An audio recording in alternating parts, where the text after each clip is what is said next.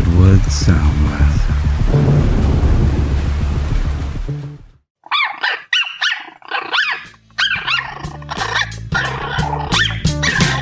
Living with your dog, living with your dog, living with your dog with Charlotte.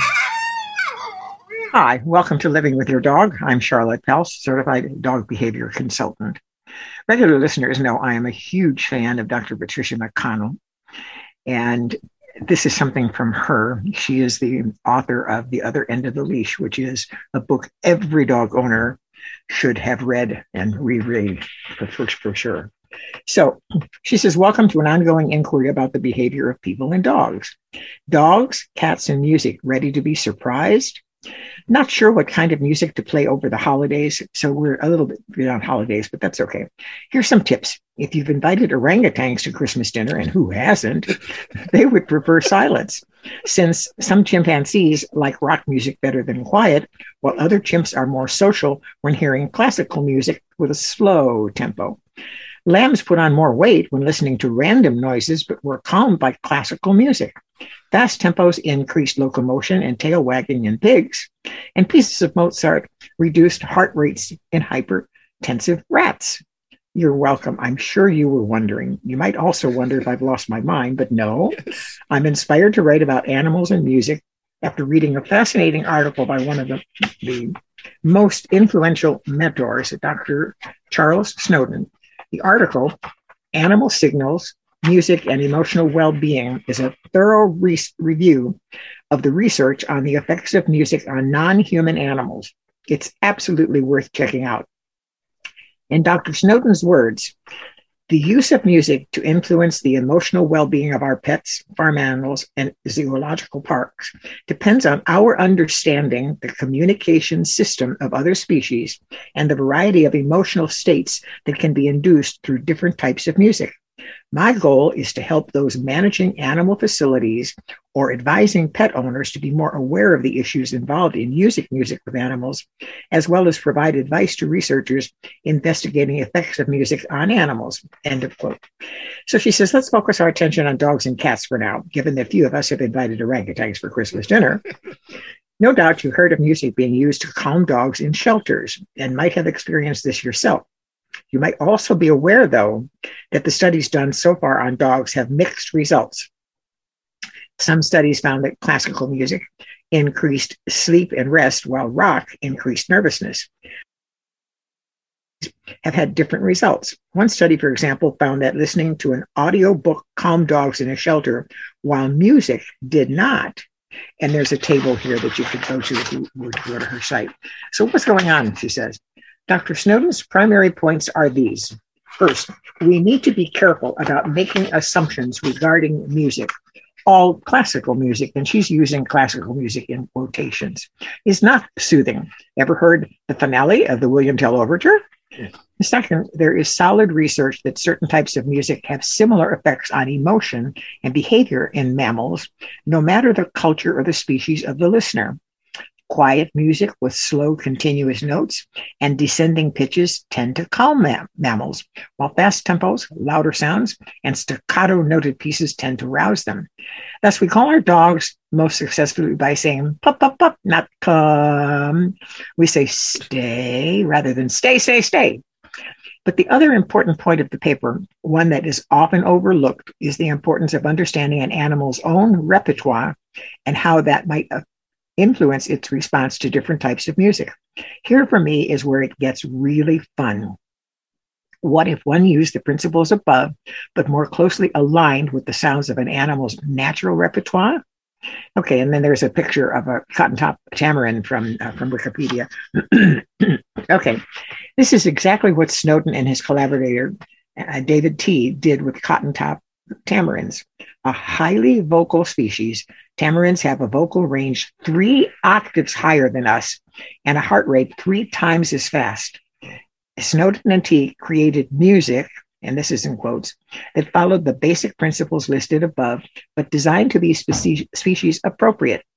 They compared the reactions of the monkeys to these pieces as well as to human based music with the same features. Sure enough, the subjects were less active and more comfortable with the tamarin based calming music and more active with the opposite type, but they showed no observable reaction to either kind of human based music, with the one ex- exception of decreased locomotion to heavy metal music. No Hmm. comment, she says.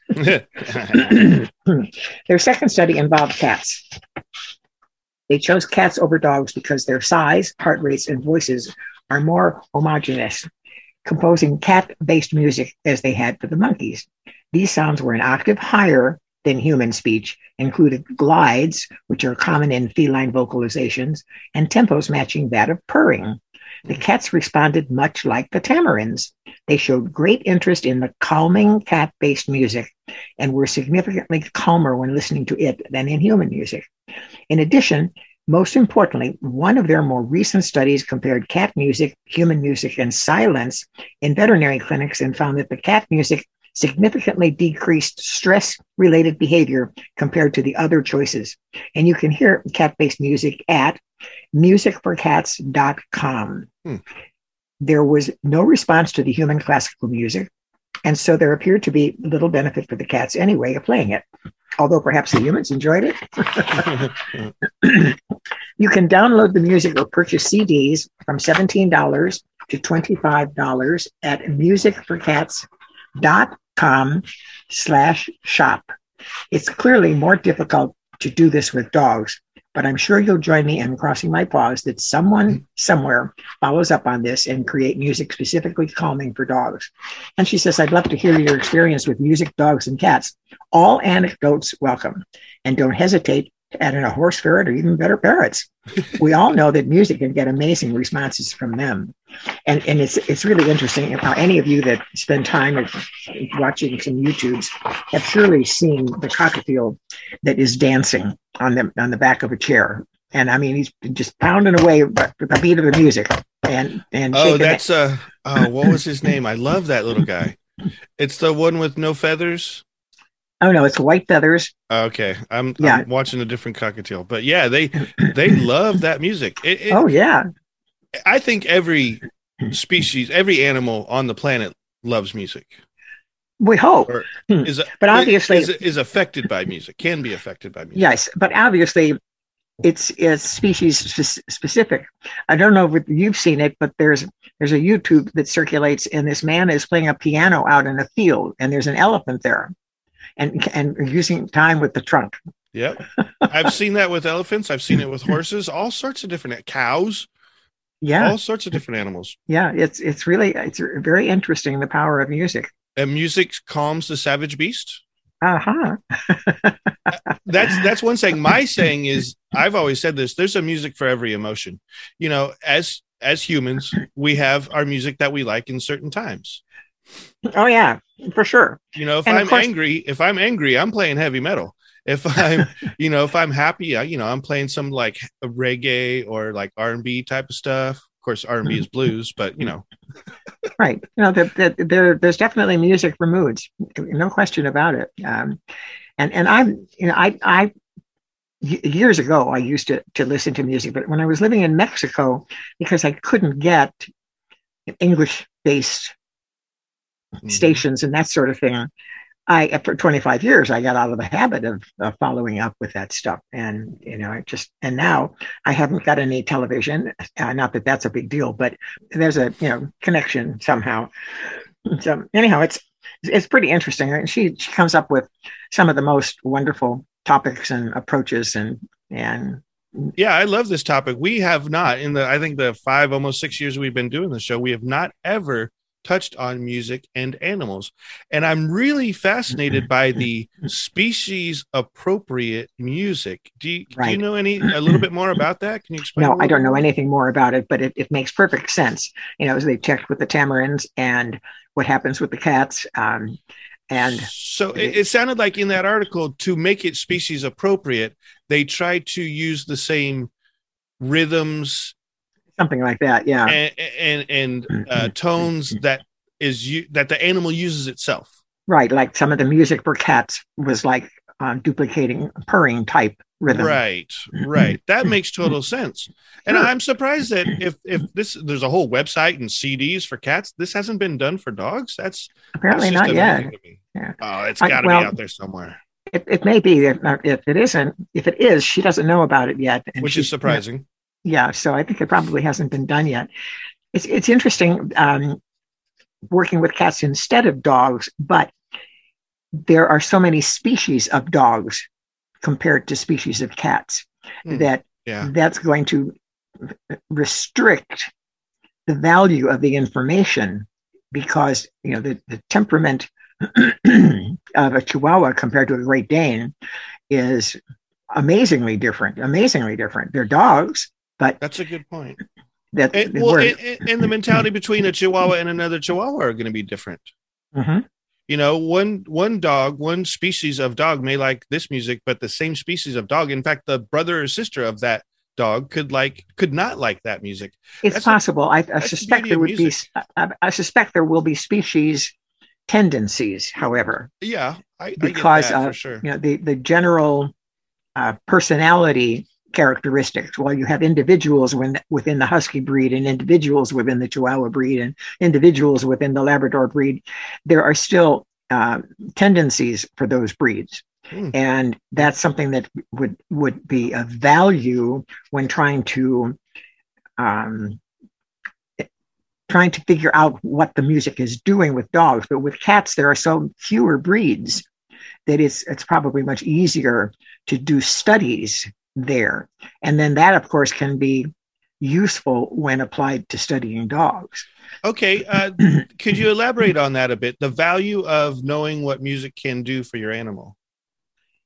Well i think that for example uh, something that is often suggested much, many of our dogs are left alone for long hours of the day. Yeah I, I am not a fan of that kind of a lifestyle for dogs.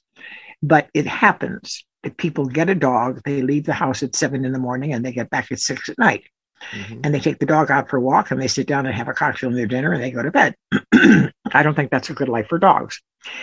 But one of the things that surfaces is having the TV on right or having music playing. Another thing that surfaces is um, having vis- the, the ability to video so that you can see what your dogs are doing during the course of the day, video cameras. Dogs Mhm. spend a lot of time sleeping during the course of the day. If they don't have a, a programmed activity for themselves that you have built in, they're going to spend a lot of time sleeping. That doesn't mean it's good or bad. It means that's what it is. But providing them with some form of mental stimulation, one has to use care because the more they're stimulated with mental stimulation, the more likely they need to defecate or urinate as compared to just resting. really Sure, because exercise promotes the need to eliminate. Hmm. so the more they're moving around, the more likely they are to have that need addressed. And, and if they're home alone and they're running around and getting very active and they can't get out, it could be detrimental to their health if they hold it, and it could be a mess to clean up when you get there. right we know So- about that One of the things that is very, really very important for people who have to work and do want to have dogs uh, as companions is to set up arrangements that somebody gets in there at least the middle of the day and gets them out for a walk, not just to potty, but to get out and move around a little bit so that they've got some social interaction as well as an opportunity to properly eliminate. And one of the problems with just having somebody stop in and take them out, let them potty and put them back in is they'll get smart and they won't go out and potty right away. because the guy will be leaving Yeah, right. They figure it out, but you know, as soon as I potty, I go back in the house. I don't want to do that, so I'll just stand around out here and do my thing. So it's you know, it, it's just it's indicative that it's it's they're social creatures, and Yeah. we we should never forget that. so yeah there could be there are benefits as to to, to music Uh, music benefits us it can benefit them now Sure. can you explain a little bit about she said something about animal repertoire understanding an animal's repertoire what does that mean Uh, probably what their experiences are during the course of a day, a week, a year, a month, whatever, that what they are able to do. You know, are they um, trick minded? Are they barkers? Are they, what is their, their behavior in general? What are their needs in general? Okay. You know, what are their requirements? that and it's going to change. Um, I remember many years ago, I was when I was living in Mexico, there was somebody that had two miniature schnauzers, and schnauzers are barkers. I, I can assure you, they're barkers. There's no question about it. Giant schnauzers, standard schnauzers, miniatures, they're barkers. And she was living in a, a small community that she had a very tiny little yard right around her um, back door, and people had to pass to get to their houses and so on. And her little schnauzers were barking at them all of the time. And I said, Why don't you have them sit when the people go by? and they sat and didn't bark. just from sitting. So, just from sitting, they were being asked to do something and they did it and they were concentrating on that. All right. Yeah, I guess that makes sense. So then it gives you an opportunity to reinforce quiet you know, so that they're being quiet and they get up and bark and they're not getting those Kitchen's treats. closed. Yeah. I Wow. thought that was pretty funny. I really like this topic. I hope we uh, get to hear more about music and animals. well, I hope that she comes up with more. Um, we'll see. Okay. Yeah. Okay. How about something from Dr. Judy Morgan? I'm a huge fan of Dr. Judy Morgan's. She has a great blog. I strongly urge you to sign up for it. And And what's she that has- blog? That's Friday Five, Dr. Judy Morgan's Friday Five. Gotcha. She comes up with one every single Friday. And this one is dilated cardiomyopathy Oh, again. And we talked about cardiomyopathy recently uh, because of it showing up in breeds that are not normally, routinely affected by it. And it was being considered that it must have something to do with grain free food. So now she says, no one knows for sure why some breeds are having difficulty or whether the problem is low taurine, low taurine absorption, interference with taurine production, or an ingredient in the food that is toxic to the heart. The usual breeds, such as Dobermans, Boxers, and Great Danes, will continue to top the list for dilated cardiomyopathy problems. But why are we seeing it in small breeds and breeds that have not been genetically prone to DCM? And why are they not seeing this problem in Europe? Hmm. Which is interesting. Yeah. Board certified nutritionists are recommending that pet owners continue to trust the large pet food manufacturers with years of experience producing high quality food. I, you know, that's just so unreal. and, and she's she's a promoter of home prepared food. Okay, including those that have been found to have pentobarbital in their food.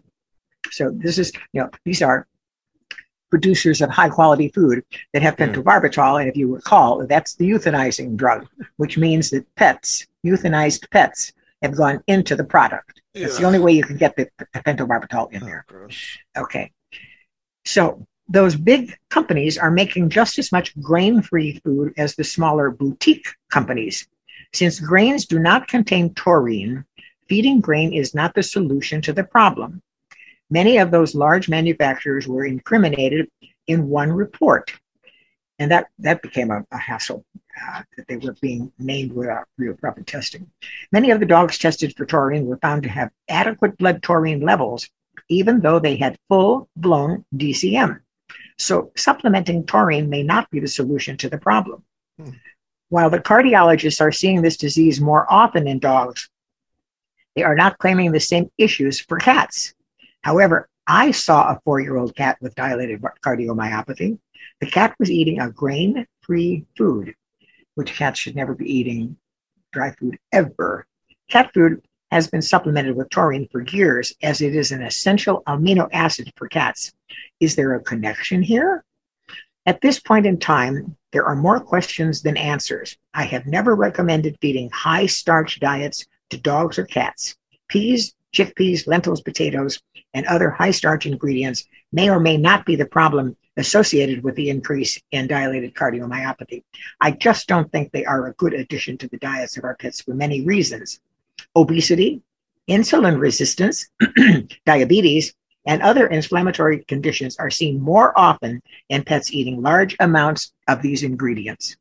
While the cardiologists at Tufts recommend against feeding raw or home prepared diets, you can see where they're getting their, their education, the cat, the pets. Okay. yes, I can tell. I can only attest to the benefits she says I have seen in my own dogs by feeding these diets. All my Cavaliers have developed mitral valve, dis- valve disease, a different disease from dilated cardiomyopathy, but heart disease nonetheless. They have eaten raw and home prepared diets for years. The average life expectancy for a Cavalier once placed on heart medication is under three years. We have far surpassed that in all our cats. Coincidence? I think not. so that's Dr. Judy Morgan's take on that processed stuff. And it's just again and again, when you're talking in terms of all dry food is high in carbohydrates. I don't care whether it says it's grain free or it's not grain free. The extruder, the machine that pumps out those little pieces, requires carbohydrates in large quantity in order to form them. In, t- in large quantity, we're talking generally a minimum of 40%. So that's 40% of what dogs don't need that they could need, do need, and could put to good use. So that should get your attention. wow. That's like making a meal for yourself, taking 40% of it and throwing it in the trash and then putting, I don't know, cardboard on your plate. Yeah. Yeah. mhm, Right. Mmm, yum. Uh-huh. All right. no. Let's, I'd like to do a little bit of review for our listeners. Could you tell me a little bit about what dilated cardiomyopathy is? Well, it's it's obviously a heart disease. Now, what exactly happens to the heart, I can't tell you because I am not a veterinarian. So, It- dilated means it increases in size, and the cardiomyopathy is referring to the heart. So, And it's not good, obviously. it's not good. And Yeah. it's it is caused by too much taurine or not. We don't know why. taurine? We don't know. We don't know. No, Wow. that, that, we don't even know yet. no. We don't know. Um, no one knows for sure why some breeds are having difficulty or whether the problem is low taurine, low taurine absorption, interference with taurine production, or an ingredient in the food that is toxic to the heart. So Hmm. we don't know. But taurine is required for cats, and it is uh, it definitely is part of what should be given to the dogs as well. Okay. okay and so they put the chemical the chemical portion or they put a chemical version of taurine in the dry dog and cat Mhm. feed now if i'm making a home prepared meal what can i use naturally to give my I think it comes in the taurine? meat. I think it comes in meat. oh it's that simple Sure. oh well then give your dog a raw meaty bone Well, then you're talking bone, and that's probably not going to be enough meat to be able to do it. Now, okay just give your dog When- some meat when you're talking in terms of feeding a raw diet, you don't just put raw meat in the bowl or Right. cooked meat in the bowl. We do have to have the calcium phosphorus blend, and we've talked about that that totally uh, yeah that ratio many many times, and it's it's easy to find it again online. So they have to have bones or some form of calcium that they can digest to balance the phosphorus in the meat. And it, so it's not just pouring some meat in a, meat in the bowl and saying you've got it taken care of. But again, what we're saying here is species specific nutritional needs. Mhm. That's what we're talking about. And there's no dog I've ever known that grazed in a cornfield. I'll tell you that. Never saw it. I'm writing that down. Never saw a dog graze in a cornfield. That's Hey. true. That's true. Okay. Living with your dog, living with your dog, living with your dog with Charlotte. What's Here's- next? Going along with pet feed food, um, can rendered pet food ingredients be human grade? Ooh. This is from Susan Thixton. Some rendered ingredients are human grade, but do human grade rendered ingredients go to pet food? All animal protein pet food ingredients include the word meal are rendered ingredients. Chicken meal, chicken byproduct meal, and we don't know what that is, beef meal, lamb meal, and so on. Animal sourced fat ingredients are also considered a rendered ingredient. In the Federal Register, the FDA defines a renderer as, and this is a quote, any firm or individual that processes slaughtered, that processes slaughter byproducts, animals unfit for human consumption, including carcasses of dead cattle or meat scraps. okay, that's a renderer. The USDA defines rendering as, and this is the quote, rendering is an off site process that uses heat to convert animal carcasses into safe, pathogen free feed protein and other valuable end products while reducing the negative effects of the carcasses on people and the environment. Now, these are carcasses that could have been sitting out there in the back of a uh, dumpster truck or a semi for days. euthanized. yeah. Okay. A 2004 report prepared for Congress by Congressional Research Services explains rendering as renderers convert, convert dead animals and animal parts that otherwise would require disposal into a variety of materials, including edible and inedible tallow and lard and proteins such as meat and bone meal. End of quote. And hot dogs. All of these definitions indicate that rendered pet food ingredients are inferior quality at best, sourced from raw materials that are waste, would require disposal. But the USDA gives us additional information that not all rendered ingredients are recycled waste feed ingredients. And this is a quote Rendering plants may be either integrated with existing packing or poultry processing plants or independent, receiving animal carcasses from farms, ranches, or other entities. And other entities, before I continue with the rest of the code, could be pet, pet uh, stores that they have dead animals that they have, or breeders, or uh, animal shelters. That the, those animals go someplace. okay, continuing. Integrated rendering plants may produce edible fats and proteins that are often used in the manufacture of gelatins or cosmetics if they conform to Food and Drug Administration processing standards. These edible materials must come from USDA inspected and passed carcasses. Edible rendering is completely separate from inedible rendering, even in integrated plants. Rendering facilities are either integrated, which is a, quote, a quoted word, meaning they are part of USDA slaughter facilities, or they are independent, in quotes, completely independent of any USDA processing facility. The USDA information tells us that integrated rendering facilities process two very different types of raw materials, edible and inedible. Edible and inedible rendered ingredients are processed in completely separate areas of an integrated rendering facility. There, that's in quote completely separate. Independent renderers mm-hmm. produce solely inedible ingredients. Edible equals human grade. Edible rendered ingredients are only sourced from inspected and passed animal materials. Inedible equals feed grade. Inedible rendered ingredients could be sourced from any of the following inspected and passed animal materials, though we assume the majority of this material goes to edible rendering, inspected and condemned animal materials such as diseased animal parts and or non-slaughtered animal carcasses. If your pet's food contains a rendered ingredient, you deserve to know if the ingredient is edible or inedible, human grade or feed grade. Unfortunately, the FDA doesn't agree. Hmm. The FDA told us that they did not believe transparency of pet food ingredient quality would help consumers to know specifically how pet food differs from human food. That's a quote from the FDA.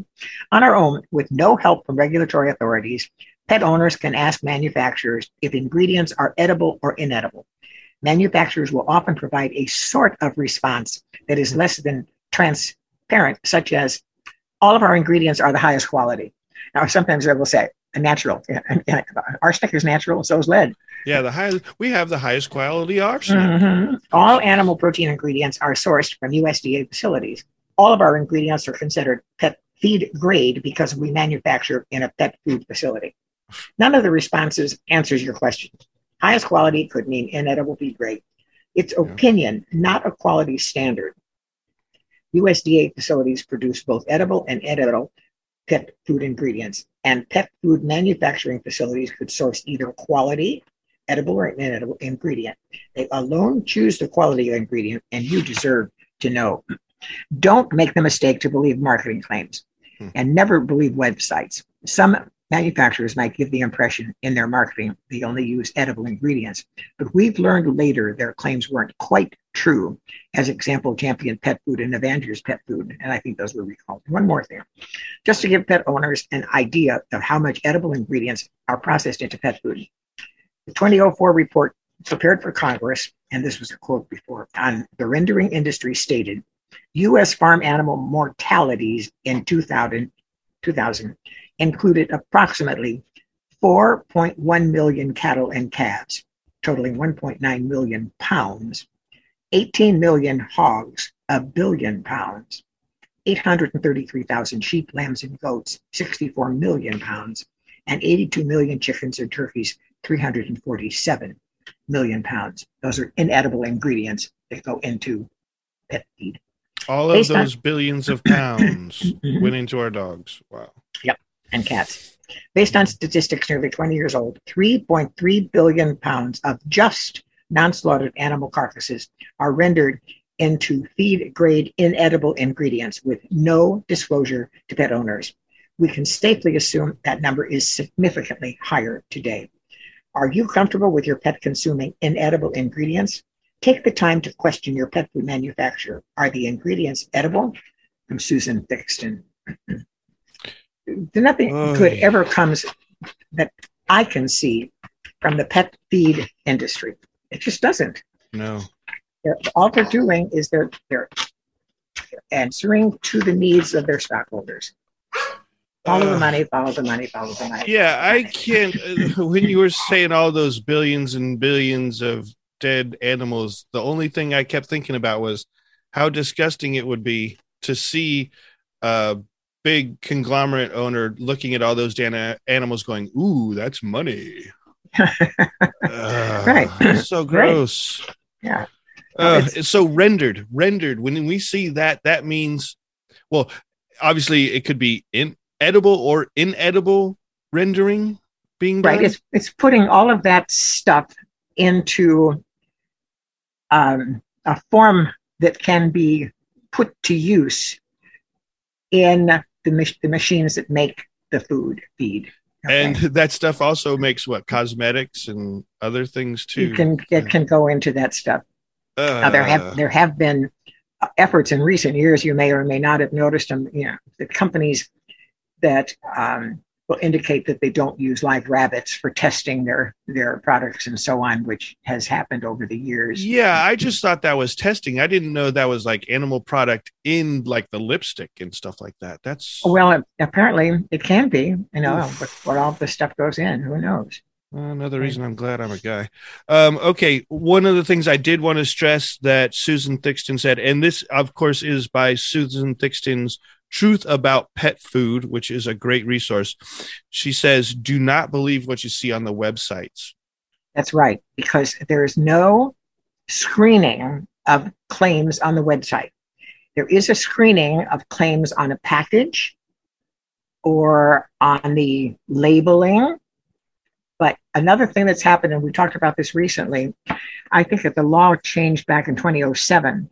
It used to be very uh, well controlled that what was presented on the front of a package truly reflected what was inside the package. Right.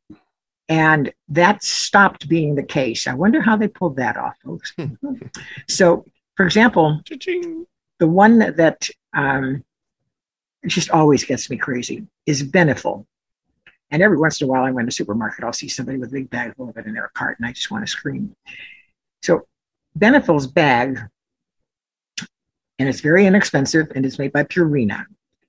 Uh, I think it'll have pictures like of green beans and carrots on the front of the package. If you pick up the package and you bother to read the label, you will see that they show up at like number 18 and they're dehydrated. When you say the label, you mean the ingredients, correct? Yes, the label, Okay. the, the ingredient um, on the on the label itself. Right. It's it's so you have, I think you have to go all the way down to about ingredient number 18, and then it's dehydrated. So they're misleading you by putting fresh carrots and green beans on the front of the package. You're thinking that there are green beans and carrots in there. First of all, by the time you get down to number 18, it's maybe a whiff of a carrot that went in there. Yes, Yeah, a percentage of a percentage. a percentage of a percentage. What we're talking about that's very important is the top five ingredients. And I'm not promoting that anybody dry feed, eat dry feed dried feed for your dogs and cats. But in the top five ingredients, there should be two to three sources of meat protein.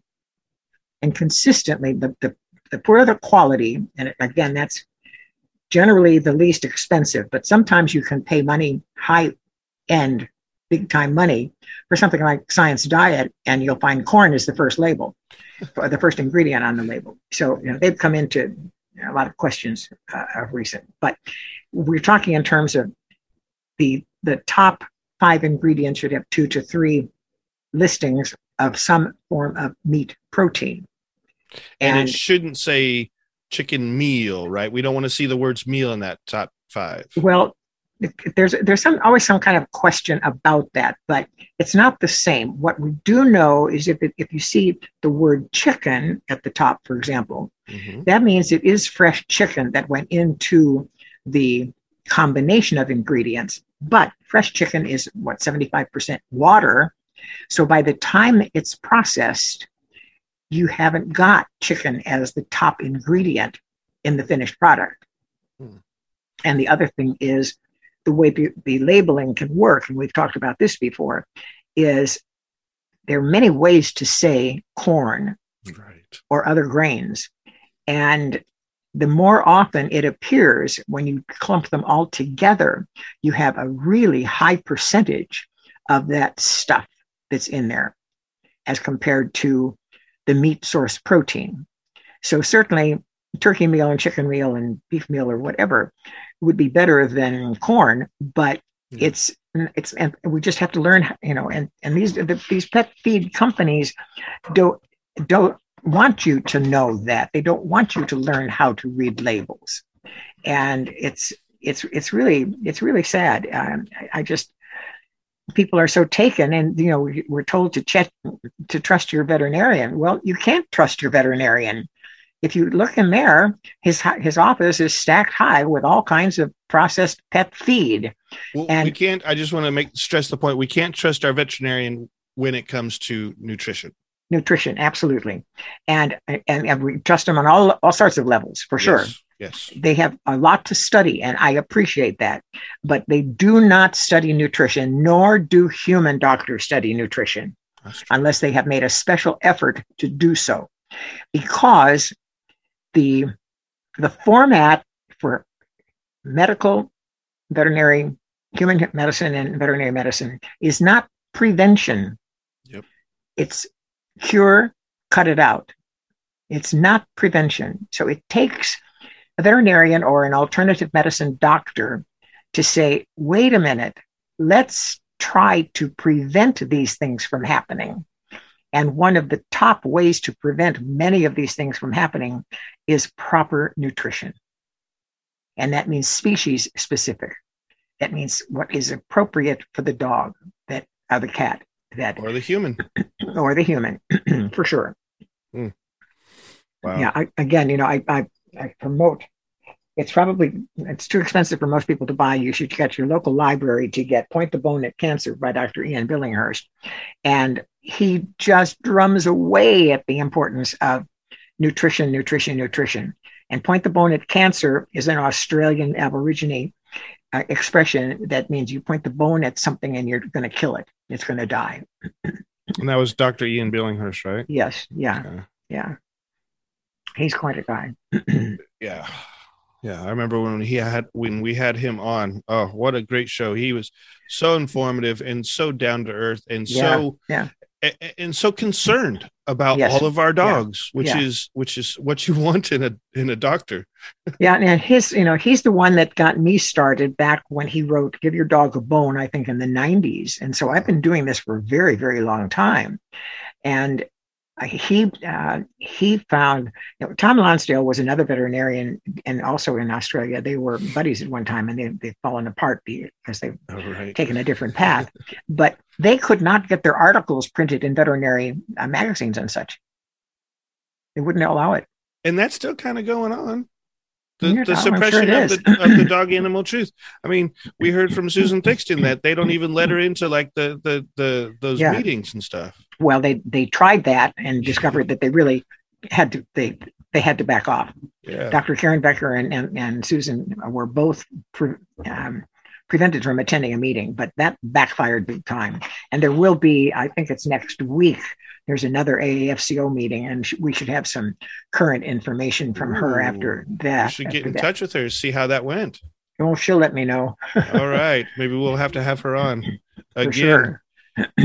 Hey, yeah, hey, there, there's one way to make money suppression of the truth. Oh yeah, yeah. It, it's it's sad. just um, it it's it never It's the world we ceases to amaze me how important it is. You know that we just simply Greed. we just we just are so taken advantage of, and Totally. and we I think people are are much much better than they used to be. Much better. Oh just yeah. as we've we've discovered that some of the, the recalls for products that killed animals didn't come from the industry it came from consumers whose pets died that they Mhm. demanded attention to it and then it was discovered that the, the there, there was you know bad stuff in the in the feed so there is a much more aware public not as much as we want and hope to have but much much more aware but we're getting there. I mean, just in the time that we've been doing our show, like I said, it's been about five, almost six years. I've seen a change in dog owners, uh, and and dog products, in dog food that's available in the grocery store. Like I said, I now see packages of chicken feet just sitting there, right next to the chicken breasts, and I don't know of any human that uses those in any ingredient of any Yeah, I. I, use them to make chicken stock. Okay, that makes sense. I can see that. Yeah, yeah, But- I make stock, but there there aren't very many people that bother to make their own stock anymore. But you know, I've been buy- seeing the change, and I think you have too, all over the place. All the dog owners. I mean, I five years ago, I was having to tell people what uh, a species appropriate meal was, or you know that you that you can give your dog a bone. Right. And Right. nowadays, people are dog owners are telling me this.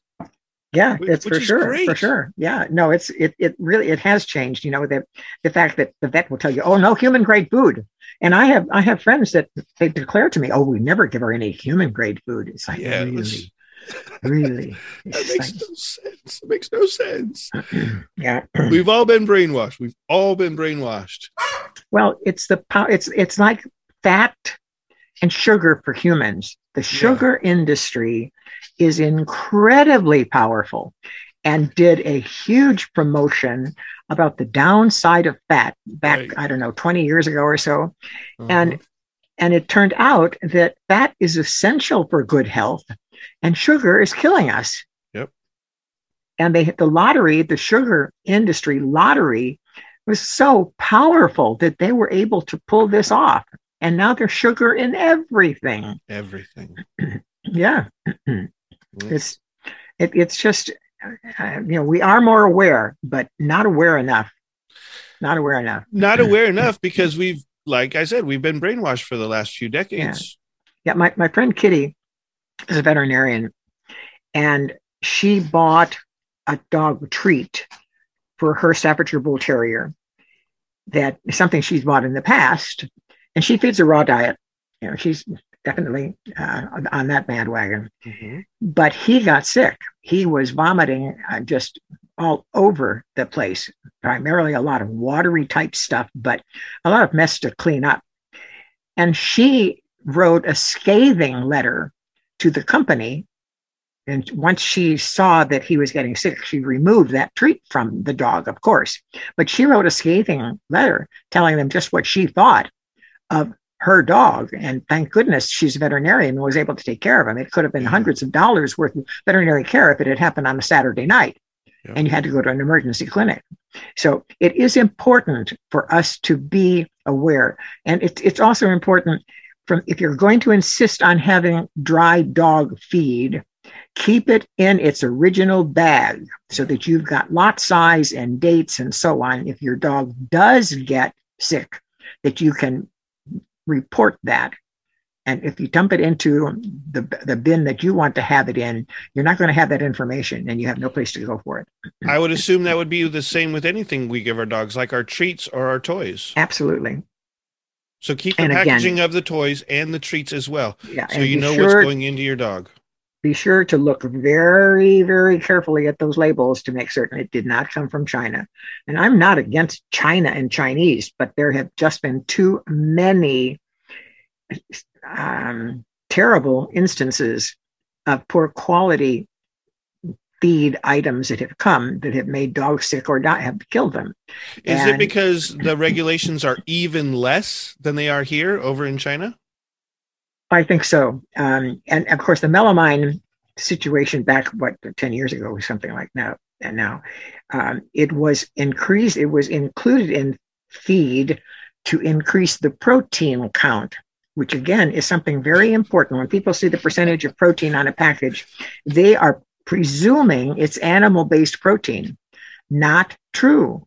Protein comes from other sources, and they want mm-hmm. you to believe it's animal based and you not question it. But it turned out that nobody will ever know how many dogs died or were sick because until it had been around for a while, the veterinarians picked up on the fact that this is not coincidental. This is an, an association with that product.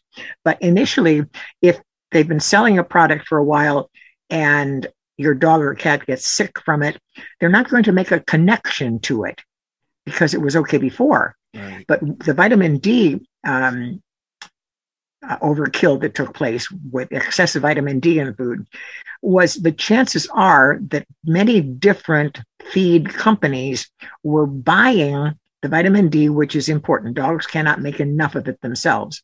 They were buying it probably from the same source.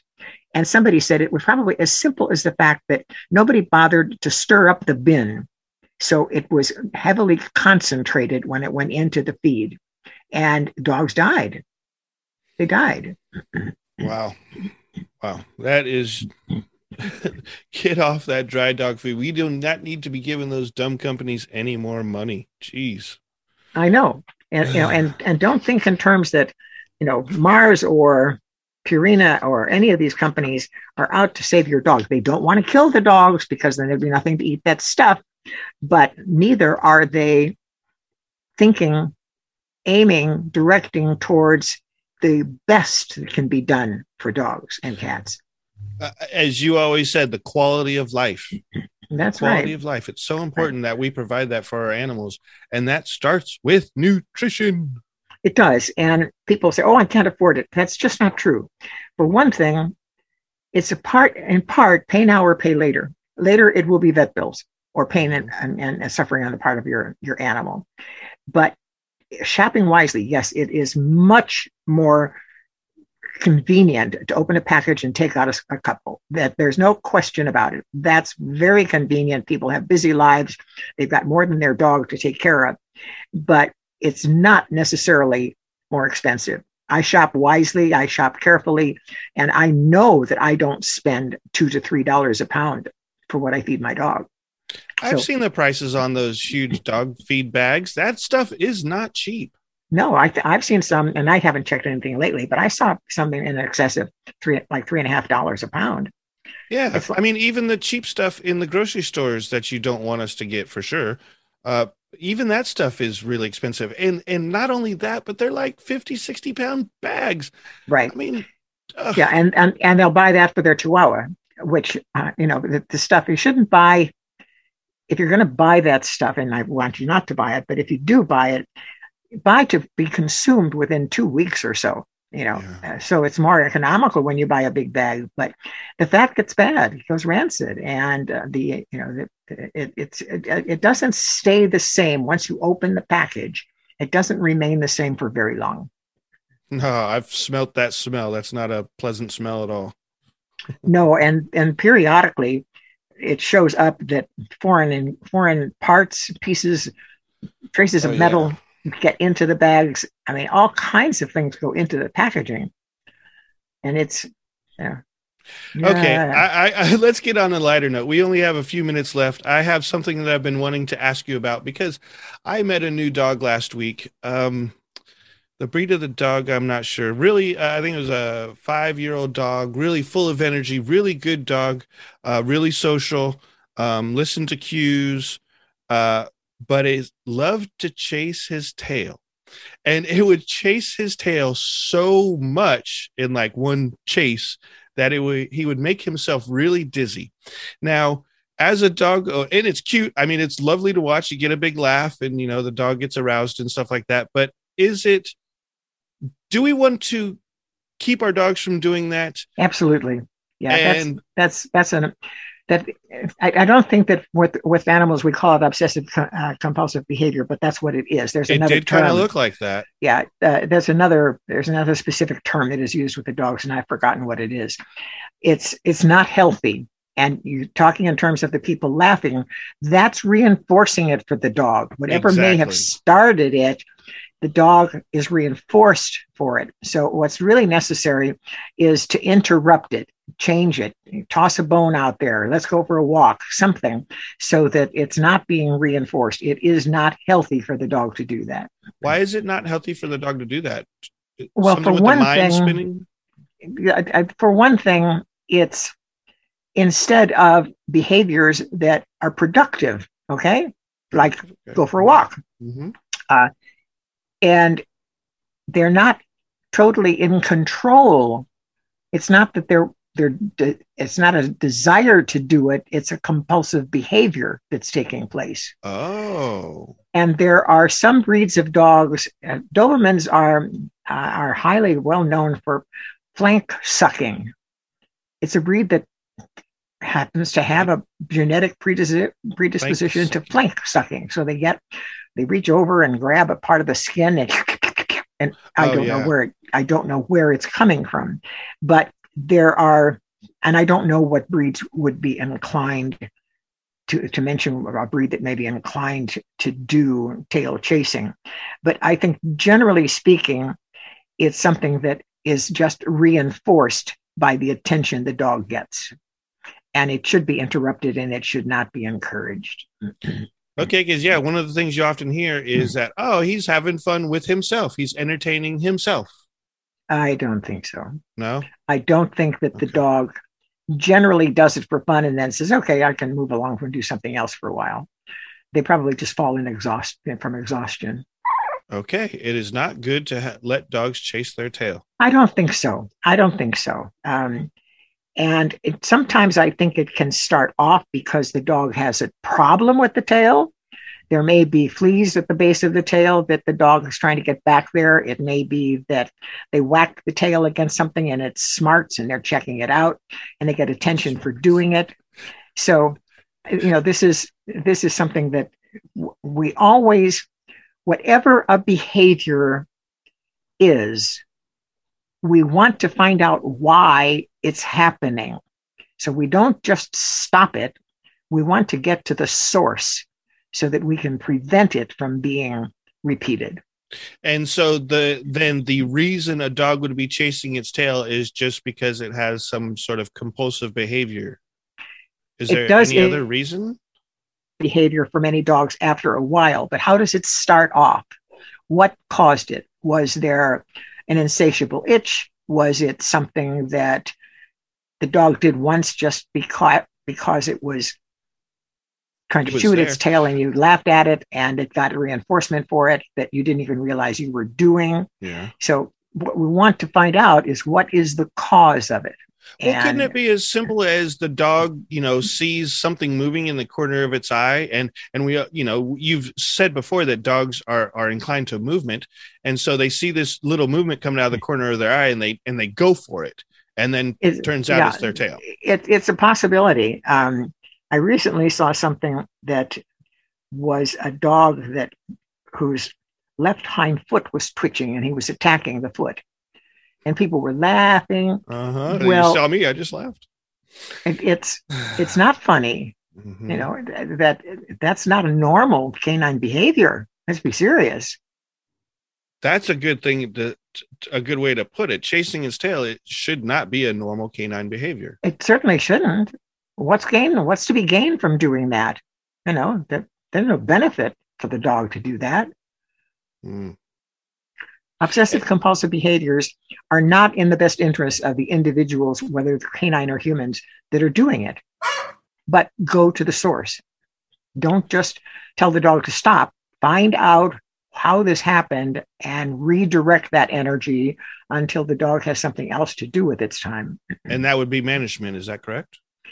Management and training. Okay. Management could be interrupting the dog with let's go for a walk or right. it's it's ball chasing time or something. And we're talking in terms of training the dog to behave under different conditions. So for example, let's say I can't think of an example. Teaching your dog what to do. There we go. It's all about the quality of life. In fact, that could be the name of the show if it wasn't Living with Your Dog, because they go hand in hand. We are living with our dog to make sure that our dogs have a good quality of life. Hence the reason we do our show and we talk about things like from Patricia McConnell and the other end of the leash the behavior of people and dogs when it comes to music. And she was taking this from Dr. Charles Snowdon, and they were talking about how music can affect our animals. And they're still studying it, but as we can tell, it affects us in, in ways, you know, you're feeling, you put on some chill music, some classical music, and you feel a little chill, or you put on some heavy metal and you feel like rocking out.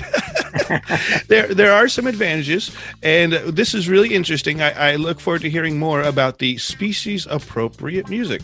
Hmm. All right. And then from Dr. Judy Morgan, and of course her Friday Five, her Dr. Dr. Judy Morgan's Friday Five blog. And this again, we were touching on dilated cardiomyopathy, which is a heart disease that is been increasing in dogs, and we still do not know why. We have some maybe some ideas but I can tell you that it starts pretty much with nutrition. So make sure you are giving your dog the species appropriate nutrition. And then from Susan Thixton and the truth about pet food. Oh boy. The rendering. Rendered pet food. Is it edible? Is it inedible? Well, rendered means pretty much what did I write down? Rendered means, oh, rendered means, as far as I wrote down, it's waste. uh, be careful what you're giving your dog a lot of that stuff that goes into the dry dog feed is not needed or is nasty. And don't believe what you see on the dog feed websites. And then lastly, try to get your dog not to chase its tail. It can be dangerous. It's a, obsessive compulsive behavior, and those are not good for anybody. All right, Charlotte, before we head out, do you have any last words for us? How about the only creatures that are evolved to convey pure love are dogs and infants. That's Johnny Depp, an actor.